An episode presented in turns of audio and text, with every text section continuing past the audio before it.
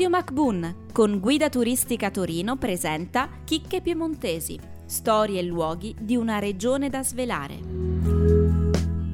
Allora, abbiamo visto di tutto e di più in questa splendida regione che ci accoglie, ma io voglio vedere un po' di sana violenza, ecco. Dove ci porteresti per un po' di sana violenza?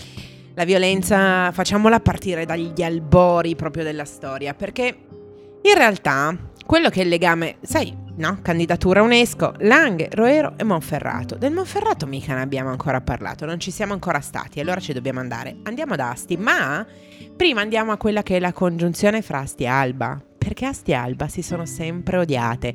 Adesso sono insieme nella candidatura e quella che poi è patrimonio mondiale dell'umanità.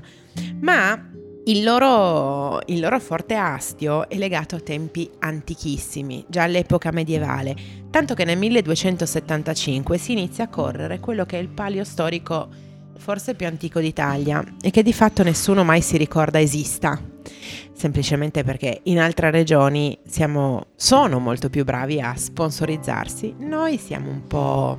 no? Con l'understatement d'altronde, bisogna scoprirci pian piano.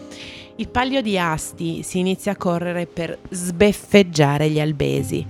Nel 1275 hanno iniziato, dopo che avevano eh, conquistato gli Astesi, una parte di un monastero vicino all'Alba, eh, sono andati a correre con i cavalli intorno alle mura della città gli albesi, mica troppo contenti di questa situazione, per sbertucciarli hanno pensato nello stesso momento di correre un palio con degli asini dentro le mura di Alba.